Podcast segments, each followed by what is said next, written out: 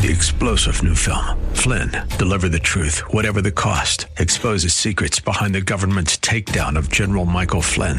Flynn knew what the intel world had been up to. He ordered the first audit of the use of contractors. This set off alarm bells. He told the truth. He was the most dangerous person for Donald Trump to hire. They had to get rid of Flynn. Flynn, deliver the truth, whatever the cost. Available now. Watch it today. Go to salemnow.com. Salemnow.com. Believe today that the scriptures teach us that every one of us were created on purpose, for a purpose. The God of the universe created you on purpose, for a purpose. Welcome to The Barnabas Effect with Paul Purvis, Senior Pastor of Mission Hill Church, a multicultural, multi generational, multiplying church focused on shining the light and love of Jesus like a city on a hill. You're invited to visit any of the three locations in Temple Terrace and Tampa. For information and locations, visit missionhill.org. That's missionhill.org. Now, with today's message, here's Pastor Paul Purvis. If you have your copy of God's Word, turn to Acts chapter 13. Acts chapter 13, and that's where you'll dive into the scriptures with me today. Acts chapter 13. I want to remind you of this simple truth the Christian life was never intended to be about a destination. It was never intended to be looked at as if I'm moving along and I pray a prayer and now I get to go to heaven. No, the, the Christian life is about a continual journey where we're being transformed into Christ likeness. It's about advancing for God and advancing with God. So, my question for you today is simple Are you advancing? Too often, I don't think that's the case. Last few weeks, I've spent a little bit of time on airplanes. And in airplanes, you're headed toward a destination, but occasionally, and it's very frustrating, but occasionally, the pilot will come on before you land. You know the time has passed. You should be at your point of arrival, but the pilot comes on and says, uh, Sorry, folks, we're in a holding pattern. We've not been given permission to land. And, and so some of you, you're journeying through life, but spiritually, you're kind of in a holding pattern. You've not advanced. And you're missing out on what God's intent was. And we know that because in the book of Acts, the story of the church is told. And from the beginning of the story, we see God's purpose. It's described in Acts chapter 1 and verse 8. You might remember this. We call this the Great Commission. But you will receive power when the Holy Spirit has come upon you, and you will be my witnesses in Jerusalem and in all Judea and Samaria and to the end of the earth. And that passage, not given simply to Billy Graham or to select preachers or to certain churches, but to every Christ follower, that passage says that God's intent, God's purpose is, is that you live your life as a witness empowered by His Spirit. And that's what began to happen in the book of Acts. And it's described in the first few chapters. Jesus went up, the Holy Spirit came down, the apostles went out, and lost came in. The, the church was born. And we see the church described beautifully at the end of Acts chapter 2. Peter has preached a message. He just tells the story of Jesus, and the Bible says that as Jesus promised, he drew men and women, boys and girls to himself. Thousands were cut to the heart, is the way it describes it. And the church was born. And listen to how it describes the church at the end of chapter 2. It says they were devoted themselves to the apostles' teachings, the fellowship, to the breaking of bread, and the prayers and all came upon every soul, and many wonders and signs were being done by the apostles, and all who believed were together, and they had all things in common. They were selling their possessions and belongings and distributing the proceeds to all as any had need, and day by day they were attending the temple together and breaking bread in their homes. They received their food with glad and generous hearts, praising God and having favor with all the people, and the Lord added to their number day by day those who were being saved advancing for God, advancing with God. That's the church. But by Acts chapter 5, we begin to see that it's not all easy. there are challenges even when you're trying to do it God's way. The first challenges came from within. We hear the story of two people, Ananias and Sapphira. They were active in the church. But according to Scripture, they were hypocritical. They were lying to God and to others. And God punished them. Then in the next chapter, we see that more division arose in the church. This time it was among widow ladies, discontent with how they were being served. And so God orchestrated the appointment of deacons to serve the church, to help provide unity to the body of Christ.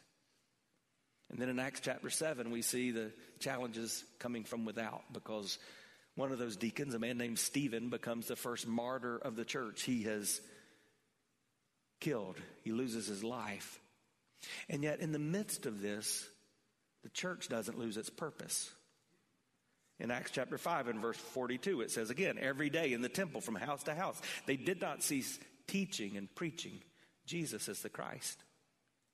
I, I want to remind you before we go any further, a lot of us have been a part of this church for some time, or you've been a part of other churches.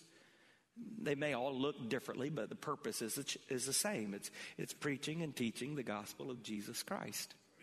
Anytime it becomes about anything other than that, we have gotten off track. We're in a holding pattern. We're not advancing the gospel of Jesus. So in chapter 9, the book of Acts experiences a game changer. A guy named Saul meets Jesus. We know him as Paul. He becomes the greatest missionary apart from Jesus who's ever lived, and he takes this message of the preaching and teaching of Jesus around the known world. And in fact, in chapter 9 and verse 31, we see what the church is to be today. The church throughout all Judea and Galilee and Samaria had peace. It was being built up and walking in the fear of the Lord and in the comfort of the Holy Spirit. It multiplied. Every one of us should desire that. We should desire to be a part of a multiplying church. Not a church where just occasionally the seats are filled, or a, a, church where on some days people are added, but a church that is multiplying for the glory of God. And we experience that when we walk in unity and peace, when we walk in an effort to be built up, when we walk in the fear of the Lord. And I loved what we learned through our time with Life Action that the fear of the Lord is the, is the dread of missing the power and the presence of God. We should be so in cap, we should be so captivated by God that we dread missing out on anything that He's got in store. And when you live like that, you advance with God. You advance for God. Today, as we begin this study, continuing in the book of Acts, we're going to talk about advancing with purpose and advancing with joy. How do you advance in such a way that it's clear you're living your life on purpose and, and full of joy? I believe today that the scriptures teach us that every one of us were created on purpose for a purpose. Amen. Think about that just for a moment. The God of the universe created you on purpose. For a purpose.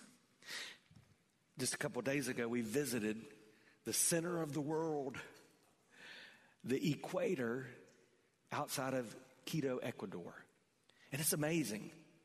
They made me do something that I can't show you because if I showed you, you may would think your pastor was drunk. But they made me walk or try to walk on the equator line and you hold your hands up and you hold your head up and, and you close your eyes and you try to walk in a straight line, but you, you, you can't because the forces from the two sides are pulling at you in opposite directions and you can't even walk a straight line. That's how purposeful God was when He created this planet. Think about how purposeful He was when He created you. In Acts 13, we see the benefit of a person who lived their life on purpose. In verse 36, Paul, in the midst of his message about Jesus, tells the story of David. And this is what he says For David, after he had served the purpose of God in his own generation, oh, that that could be said of me. Oh, that that could be said of you. After they served the purpose of God in their generation. There's a central truth I want you to understand today. You will never fulfill God's purpose for your life if you don't make a decision to live your life on purpose. It's like anything else in your life. We don't just roll with the punches. We don't just live and, and say, whichever way the wind blows, that's how I'll go. No, we have to make a decision if we want the benefit of good decisions. If I want my finances to be in order, I make a decision at some point to do the things necessary to make that a reality in my life. If I want my relational life uh, to be healthy, I've made a decision at some point in my life to, to build healthy relationships. If I want spiritual growth to happen in my life, it doesn't just happen by accident or by sitting in a church pew. I, I've developed spiritual disciplines and, and healthy habits. I, I have to make a choice. I, I have to choose. I have to be purposeful if I want to live according to God's purposes. What was David's purpose? Well, he tells us in verse 22 when they had removed him, he raised up David. When they had removed Saul, God raised up David to be their king, of whom he testified. The Holy Spirit of God said, I have found in David, the son of Jesse, a man after my heart who will do all of my will. And that's, I believe, our purpose. Our purpose is not to be perfect, because in David we certainly did not see a perfect man. If you're familiar with the stories in the Bible of David, he committed adultery, he committed murder, he let down an entire nation.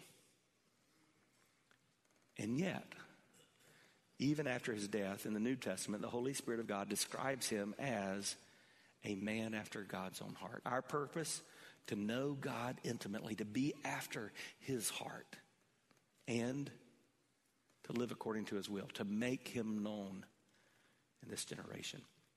I've thought a lot about purpose in these last couple of weeks. I, I thought about that as I sat by my dad, non responsive, not knowing if he would make it through the night each day in the hospital. I would take his hand, and I'd usually but just he and I in the room, and I would lean over his bed and I may say something like this Hey, Daddy, I love you. I want you to know you're my hero. You're my mentor. Man, you're my first and really my only pastor. Um, you're a great husband. You're an awesome daddy. Dad, do you realize how many pastors you've invested in? You know how many men are in ministry because of you?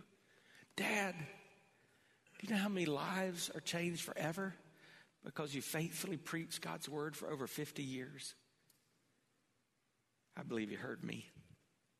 Um, and it made me think about how I want to be remembered. It made me think about am, am I living my life purposefully? This week we were in Ecuador, and, and really for the last 30 years or so, I can't hear about the country of Ecuador without thinking about a man named Jim Elliot. You may know that name. He was a young missionary along with four other young missionaries young husbands, young fathers who set up about to reach the Huaorani Indians in the jungles of Ecuador.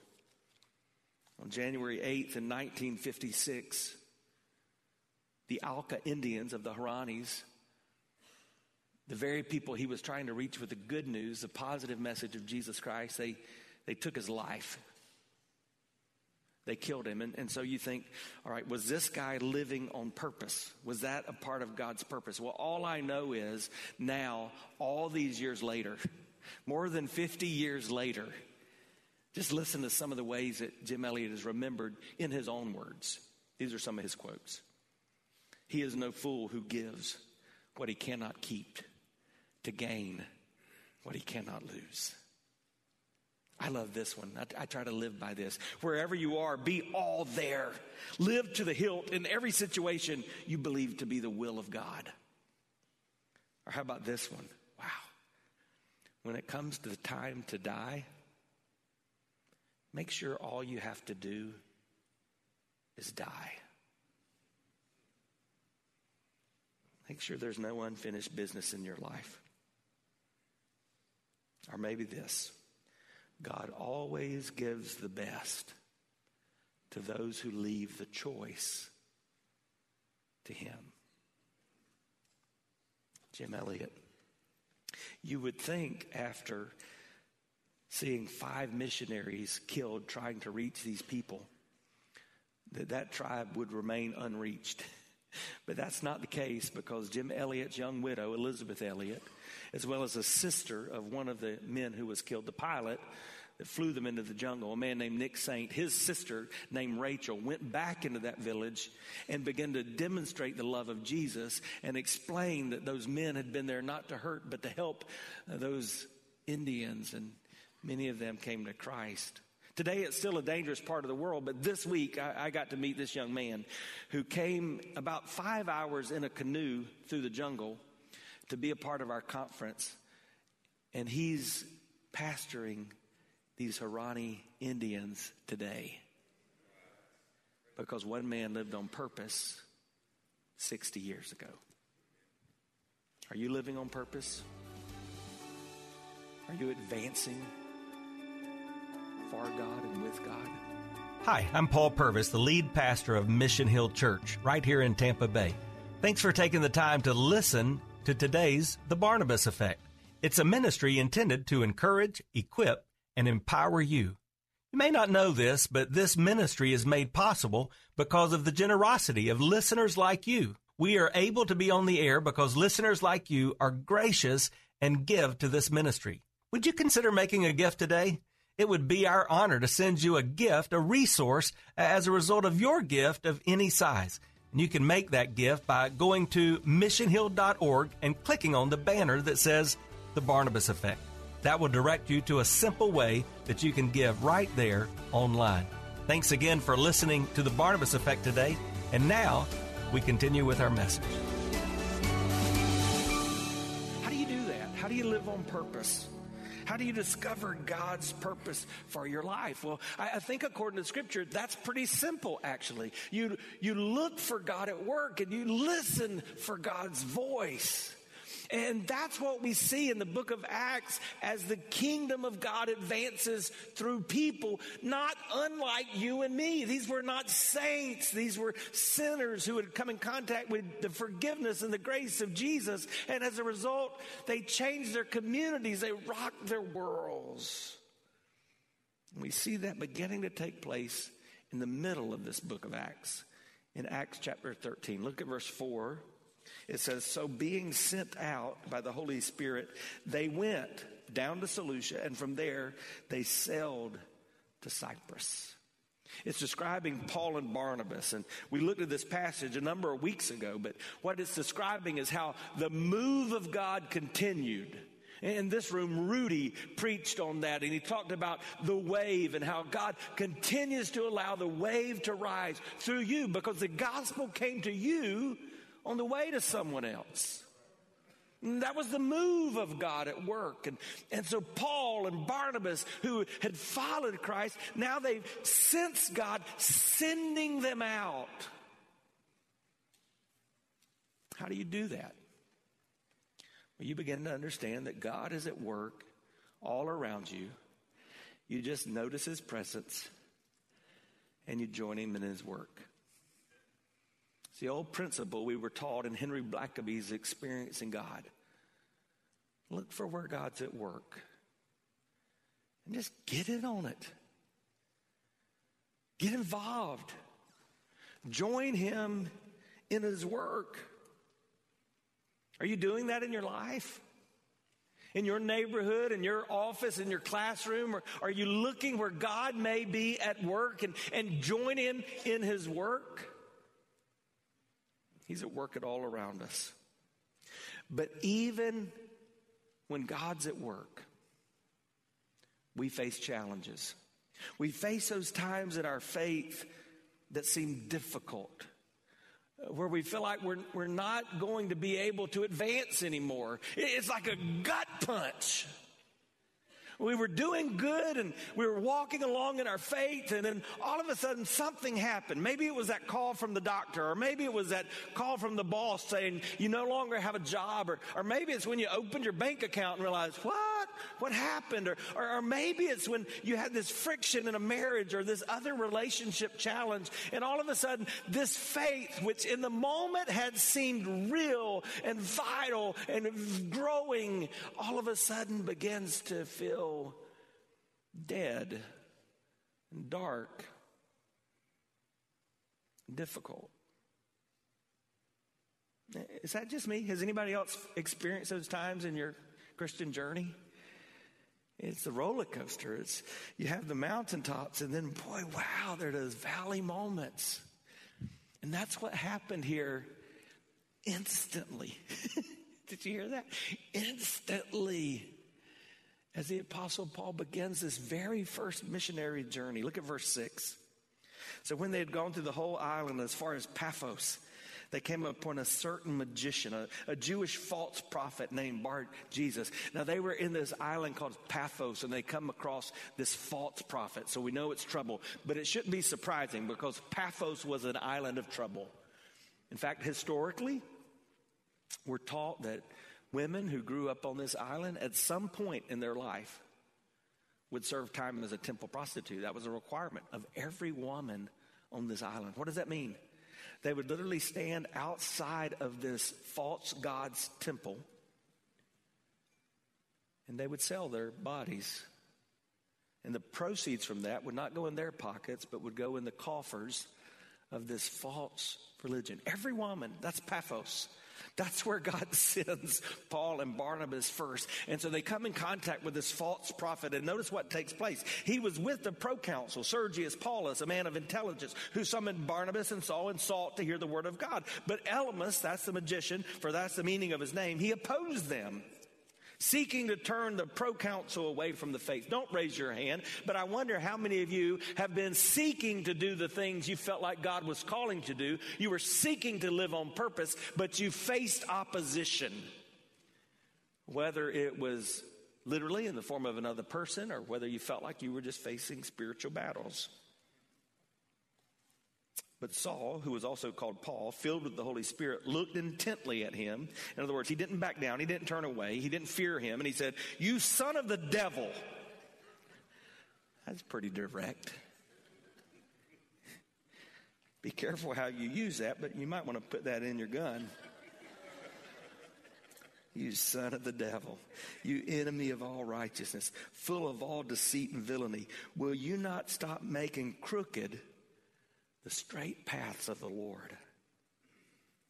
And now, behold, the hand of the Lord is upon you, and you'll be blind and unable to see the sun for a time. And immediately, mist and darkness fell upon him. He went about seeking people to lead him by the hand. And then the proconsul believed when he saw what had occurred, for he was astonished at the teaching of the Lord. Hey, I want to tell you something. The overarching principle today make a decision. Live your life on purpose. God created you for a purpose. So decide today to start living on purpose. But know this you can expect challenges along the way. So you've got to learn to shake off the dust and, go on with God. If you don't live on purpose, you miss out on some of the God moments of life. But when you live on purpose, God's plans are fulfilled. And that's what Paul was trying to do as he began this missionary journey in Acts 13 is just demonstrate the fulfillment of God's plans. And he preached a message.